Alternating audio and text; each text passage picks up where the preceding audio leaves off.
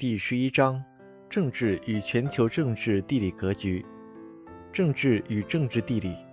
政治地理现象。政治地理现象是人类社会的政治经济活动与地理环境之间存在着相互关系的集合。一、政治是一种无形的社会文化现象，并存在于人类社会活动的每一个角落。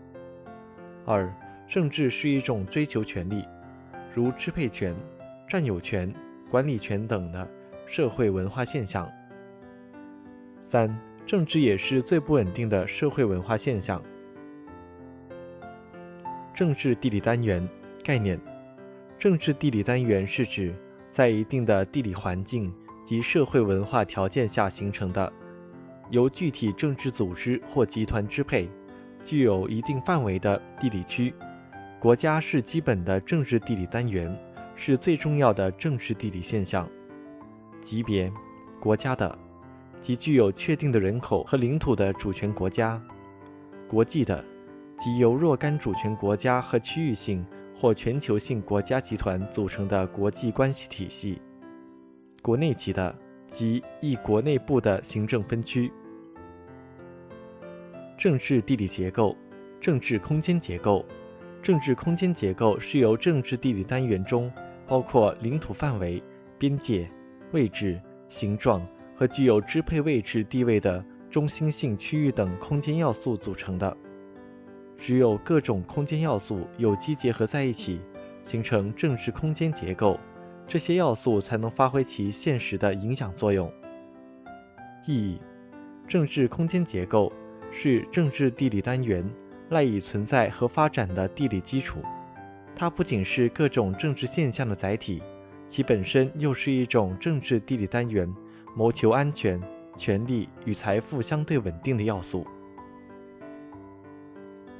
政治实力结构概况：政治实力结构是由诸如领土、自然条件、人口、军事、经济、社会科学、国民士气以及政府能力等十一要素组成的。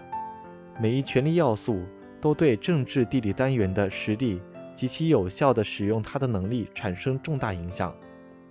意义：政治实力结构。是构成政治地理单元相对活跃的要素。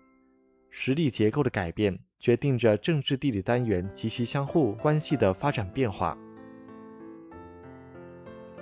政治地理过程，政治扩散概况：政治现象在某一地方出现后，可通过各种方式向另一地传播，形成政治事件的扩散。迁移扩散，迁移扩散主要是通过移民。包括殖民的方式，将原土政治文化带到新的移民地区，从而形成与原土相似的政治地理单元，或将新的地区纳入原有的版图。扩展扩散，扩展扩散是指某一政治地理单元发生政治事件，往往引起周围相同或相近政治地理环境的其他单元发生连锁反应，给世界或地区带来根本性的政治变化。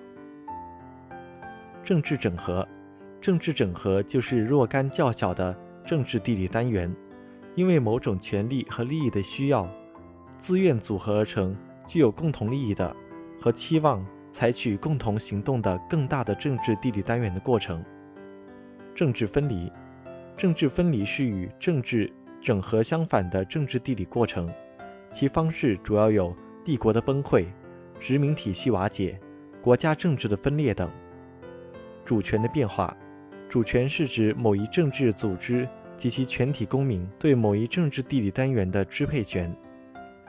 国家政治地理特征，国家的基本特征。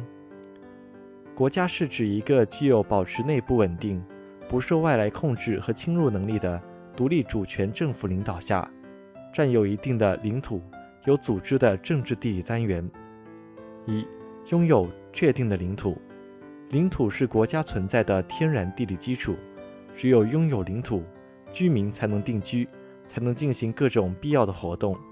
任何国家，其自然属性都意味着领土是划定的，界限是明确的，在其领土内，其政府有自主权，具有一定数量的定居人口。定居人口是国家从事一切国家活动的行为主体，只有有了人口，才有可能形成国家。三、拥有被其国民需要和承认、行使诸如国家、外交等职能的政府。政府是执行国家职能的政权组织机构，对内进行统治与管理，对外实行各种外交，谋求国家安全。四、拥有主权。主权是国家不受外部任何势力控制的权利。只有拥有主权，国家才能独立地处理内外部事务。国家领土与领土主权、领土规模。各国领土面积大小悬殊。目前世界上面积较大的国家有俄罗斯、加拿大、中国、美国，最小的有摩纳哥、梵蒂冈。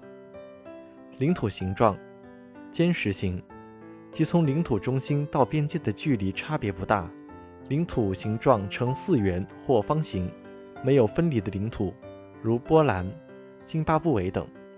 延伸型，即虽然大部分的领土也是呈井石形，但一端向外延伸，形成远离领土的走廊，如泰国。狭长型，即领土向相反两个方向延伸。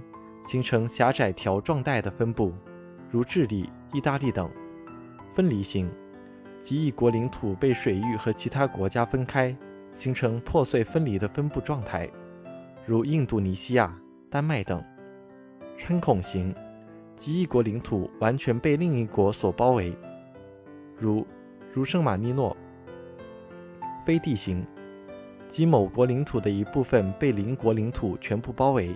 但主权仍属该国，如德国在瑞士境内的比辛根等。意义：领土形状对一国具有重要的政治地理意义。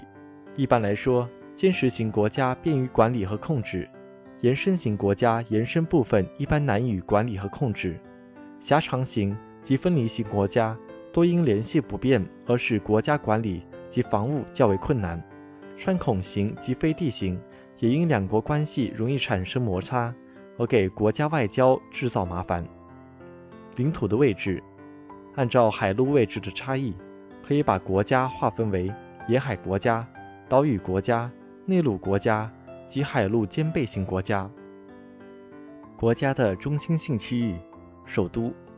一、首都是全国的政治中心，是一国政治权威机构聚集的地方，是国家的象征。为了对全国政治、经济及军事的有效管理，往往要求首都必须是全国的交通中心。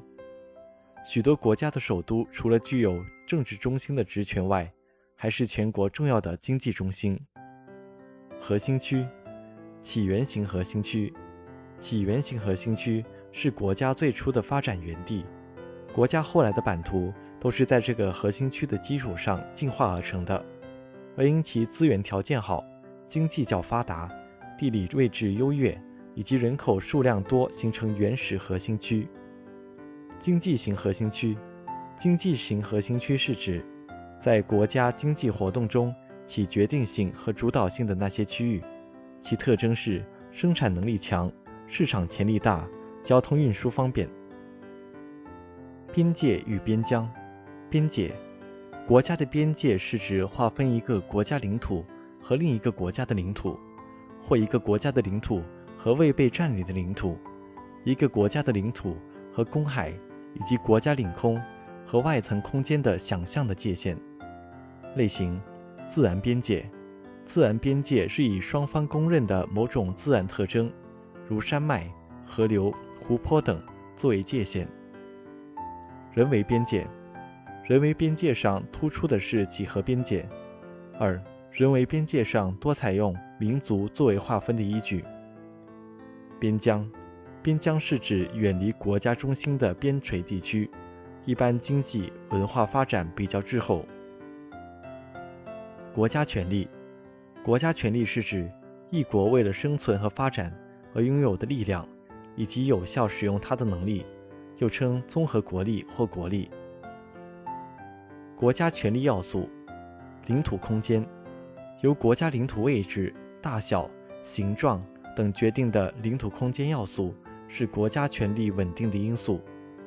地理位置：一、由海、陆、山、河分布决定的自然地理位置，是一国战略地位和安全战略的基本前提。交通地理位置也是国家权力的重要地理因素。由国家间陆地接壤决定的国防地理位置，对一国安全的影响更为直接。领土面积，领土的规模本身就是国家权力的组成要素。领土面积大就被视为地理大国，领土广意味着一国具有更大的战略空间。领土规模往往决定着国家权力和其他影响因素，如人口和自然资源的规模。自然资源，自然资源是一个相对稳定的国家权力因素。自然资源是国家力量的自然源泉。一个国家如果拥有丰富的资源，那么它就具备强盛的自然基础。一个国家能够控制的资源数量，成为权衡国力强弱的重要指标。人口规模，人口是创造国家权力的物质工具，是保证国家权力的能动要素。人口数量的多少决定着一国在世界上的权力地位。人口规模只有与人口素质、资源藏量、经济技术水平和政府能力等因素结合起来，才能发挥对国家权力的作用。经济水平，经济水平是国家权力最重要的组成要素，是国家权力的标志。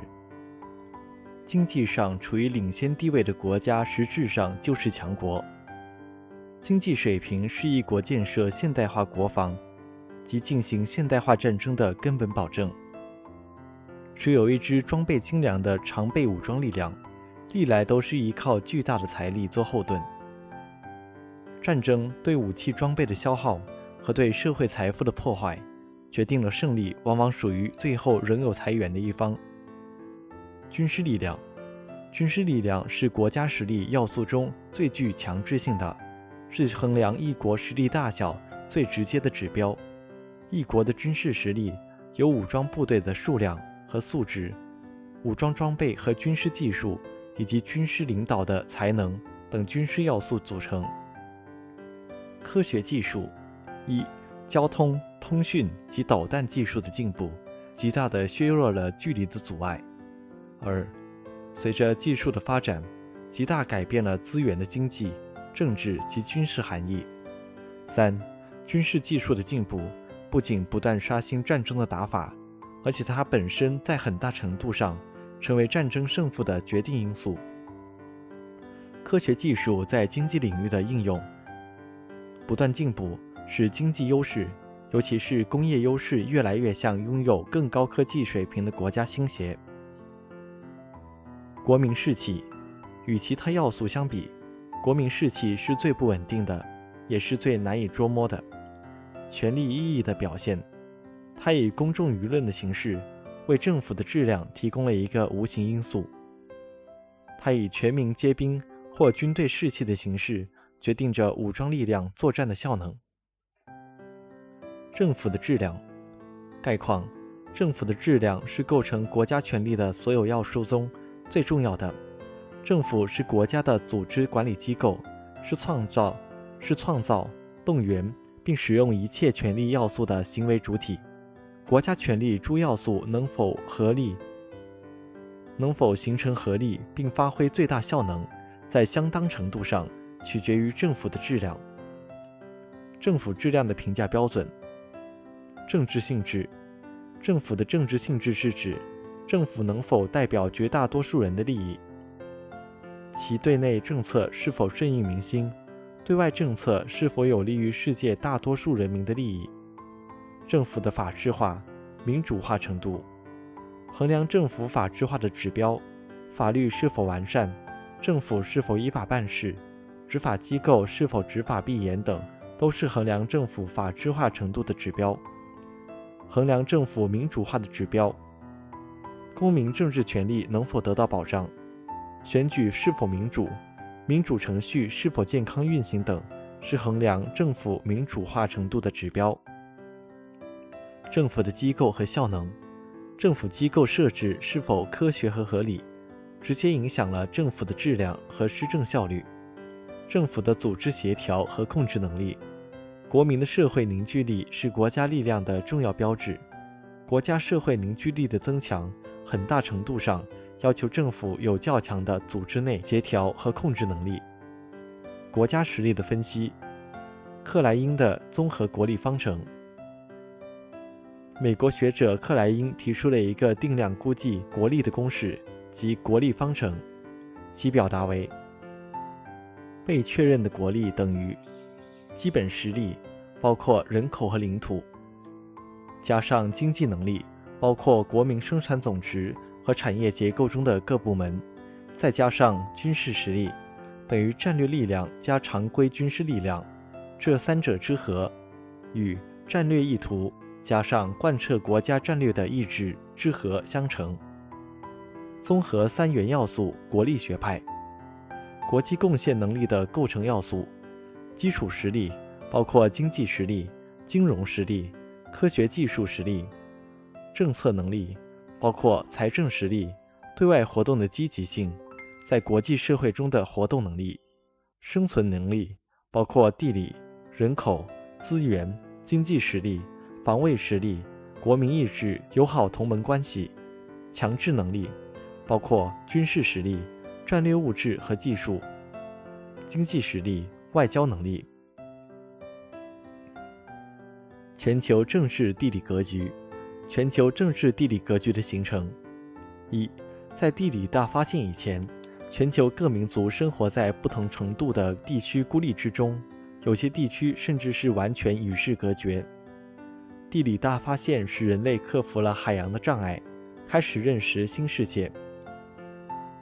欧洲殖民者通过殖民战争和殖民贸易，把世界纳入了全球的政治地理范围。随着欧洲主要大国权力的消长，以及世界各国反对帝国主义、殖民主义统治的民族意识的觉醒，逐渐形成了具有现代意义的全球主张国家体系和全球政治地理格局。欧洲的殖民扩张。一、15世纪末至16世纪初的地理大发现。使位于大西洋沿岸和地中海交汇处的葡萄牙和西班牙开始了海外扩张。几乎在一个世纪的时间里，西班牙和葡萄牙一直拥有当时无与伦比的海上霸权。1588年，英国战胜西班牙无敌舰队，以及荷兰1609年的独立，使荷兰、英国和法国也走上了海外殖民的道路。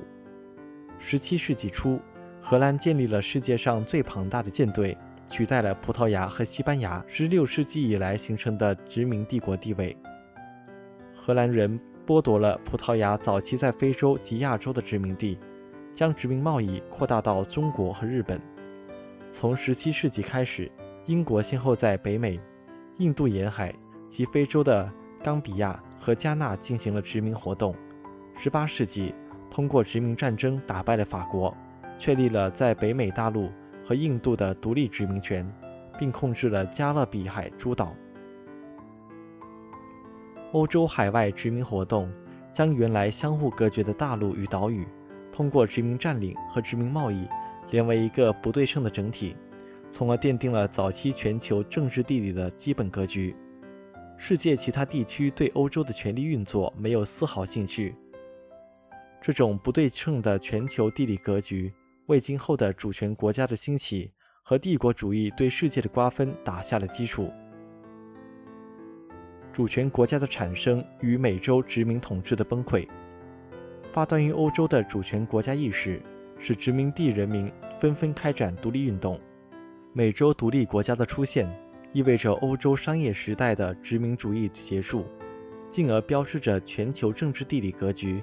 第一次进入了全球性主权国家参与的运作时代。帝国主义对世界的分割和控制。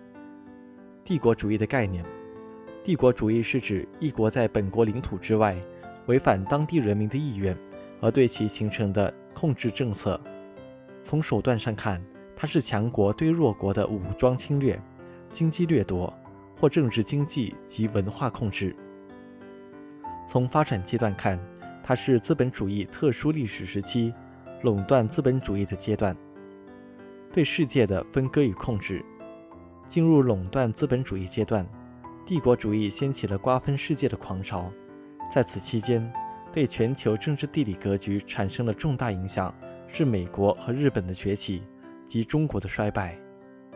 美国，美国独立后的半个世纪里，把领土从大西洋沿岸的十三州扩展到了包括阿拉斯加在内的太平洋沿岸，成为了一个领土大国。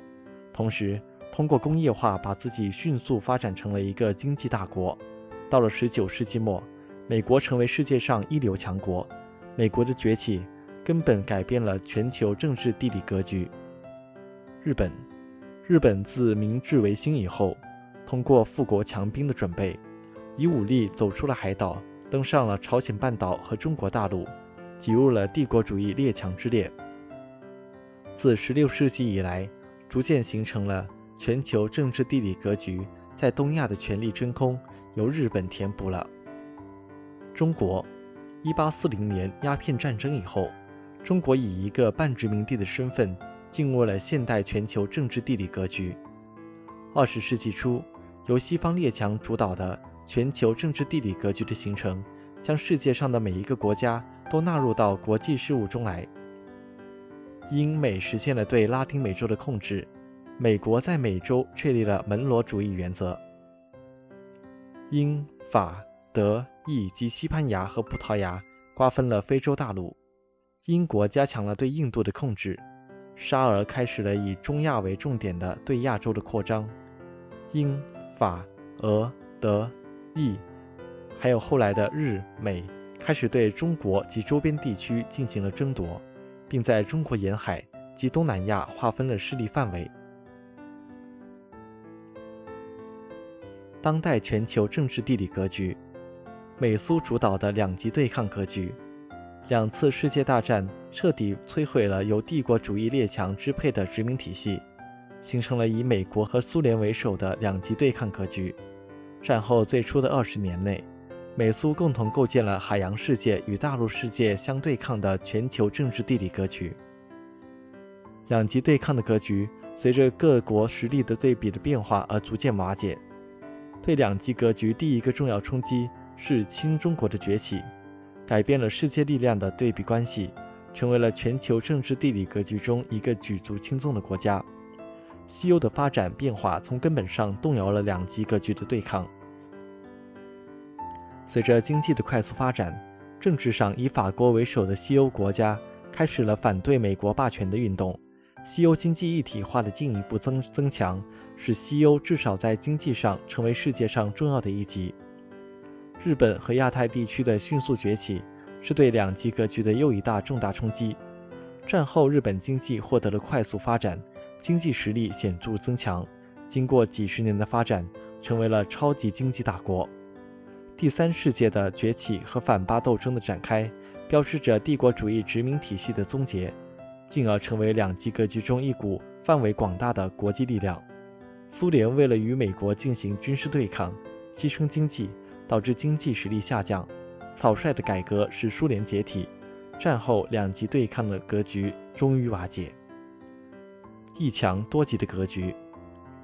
苏联解体后，美国是唯一的超级大国，美国、欧盟、日本和中国成为了世界最大的经济实体。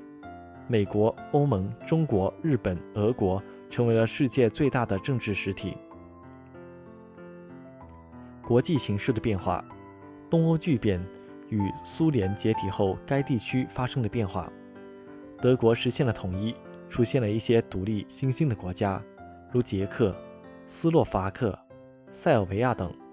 欧盟东扩，欧盟各国在摆脱苏联的控制后，为了自身经济的发展。纷纷申请加入欧盟，使俄罗斯的影响范围大大收缩。中东与中西地区的动荡，中东与中西地区存在反恐、巴以冲突、核武器的扩散问题。中国、印度、巴西、俄罗斯的发展。中国自二十世纪八十年代起实行改革开放以来，经济一直保持高增长率。现在国民经济。总值仅居美国、日本、德国之后。印度近几年的经济亦有快速增长，巴西在拉丁美洲的经济的增长亦是比较突出的。俄罗斯由于经济转型已见成效。全球政治地理格局的基本特征：一、以实力为基础的国家利益是全球政治格局形成演化的根本动因。国家间的政治地理关系实际上是空间利益关系及地缘战略关系。由于地理空间是不可移动的，因此决定这种地缘战略关系的是利益关系。各国在全球政治格局中。谋求国家利益的手段多种多样，在这多样化的手段中，无不以国家实力为基础。国家间实力对比的变化，决定着国家间利益关系的变化，从而推动着全球地缘战略关系的运作。二、国际关系核心行为决定着全球政治格局运作的性质。国际政治地理行为是在全球政治地理格局中。各国追求国家利益的对外行动，这种行为决定着全球政治地理格局发展演变的性质。二战前全球政治格局的核心行为，各帝国主义列强核心目标是争夺财富、抢占殖民地，主要对外手段是侵略战争，其决定因素是武装力量。全球政治地理格局呈现出帝国主义及殖民主义的特征。二战后格局的核心行为，各大国所追求的核心利益目标转为无形控制和获得财富，主要对外手段转为外交及贸易政策，加上军事威慑，其决定因素转为了用以提高效率的经济技术水平。全球政治地理格局的主要学说，马汉的海权论提出的目的，意在从地缘战略的角度。说服美国政府发展海上力量。他认为，美国在战略上居于中央的地理位置，面对两大洋，远离欧亚大陆，拥有安全的工业基础，并足以威胁欧亚海岸，具备了发展海上力量的地理条件。美国若想从一个地区性大国变为世界性强国，就必须发展海军。核心内容：一、海上力量对一个国家的发展。繁荣和安全至关重要。任何一个国家或联盟，如果充分控制公海，就能控制世界贸易和财富，从而控制全世界。物质财富是国家强大的基础。一个国家必须生产和在世界各地进行贸易，以获得财富。由于地球海洋面积大，且海洋运输比陆地运输更加廉价便捷，因而。海洋是自然自愈的伟大公路。富有进取性的国家必须依靠海洋来获得海外原料及市场的基地。一个国家想要成为世界强国，必须能在海上自由行动，并在必要时阻止海上自由贸易竞争。有一支在国内外拥有作战基地，并有庞大商船队辅佐保障的、武装精良的、训练有素的海军。制海权，特别是控制具有战略意义的狭窄航道，对于大国的地位至关重要。一个国家获得海洋大国地位的能力，取决于它的地理位置、陆地形状、领土范围、人口、民族性格和政府政策等六个条件。麦金德的心脏地带学说内容是：一、陆上实力与海上实力的较量是贯穿历史的一条主线。麦金德从全球战略的高度，把世界划分为心脏地带，又称枢纽地带、内新月形地带和外新月形地带。三，谁统治东欧，谁就能主宰世界的心脏地带；谁能统治心脏地带，谁就能主宰世界岛，也指欧亚大陆；谁统治了世界岛，谁就能主宰世界。意义：进步性。对国际战略思想产生了深刻影响。二十世纪的前半叶，他的理论成为了许多政治家、军事家、外交家分析问题、制定政策的重要依据之一。局限性，有人批评他过于强调陆星的重要性与潜力，忽视了空军的作用，甚至认为是为法西斯德国侵略扩张提供依据。斯皮克曼陆源学说：一、陆星地区的自然条件南部偏旱缺水，北部低温严寒，使人口密度低，经济发展落后。不论在历史时期还是在现代，其重要性都不如陆源地区。在陆星的边缘，一直是世界上人口最密、经济最发达的地区，农业资源和矿产资源丰富。三、谁控制了陆源地带？谁就能统治欧亚大陆，谁统治了欧亚大陆，谁就能掌控世界的命运。科恩的多极世界模型：一、世界并不像陆星和陆源理论那样存在战略空间的统一性，而实际上却是分裂的世界。把世界分为两个等级的类型区及地缘战略区，包括海洋贸易世界、欧亚大陆世界和地缘政治区。三、强调美苏。西欧、日本、中国的多极性，成为世界上重要的地缘政治区。四，在撒哈拉以南的非洲已成立了第三个破碎带。五，印度、巴西和尼日利亚已成为区域性大国，对其周围起着重要影响。布热津斯基的跨欧亚安全体系内容：一，冷战结束后。美国成为唯一的全球性大国，若美国丧失现在的地位，会导致全球性的混乱。二，美国应根据集体安全体系和地区性经济合作的成就，推动欧亚安全体系的成立。三，中国是世界上最大的和相当成功的发展中国家，可以在远东和世界发挥很大的地缘政治作用。评价。布热津斯基的跨欧亚安全体系与前几种地缘政治模式相比，不单是空间，而是总结了历史经验、现实力量发展而表现出的时空结合的预测模型。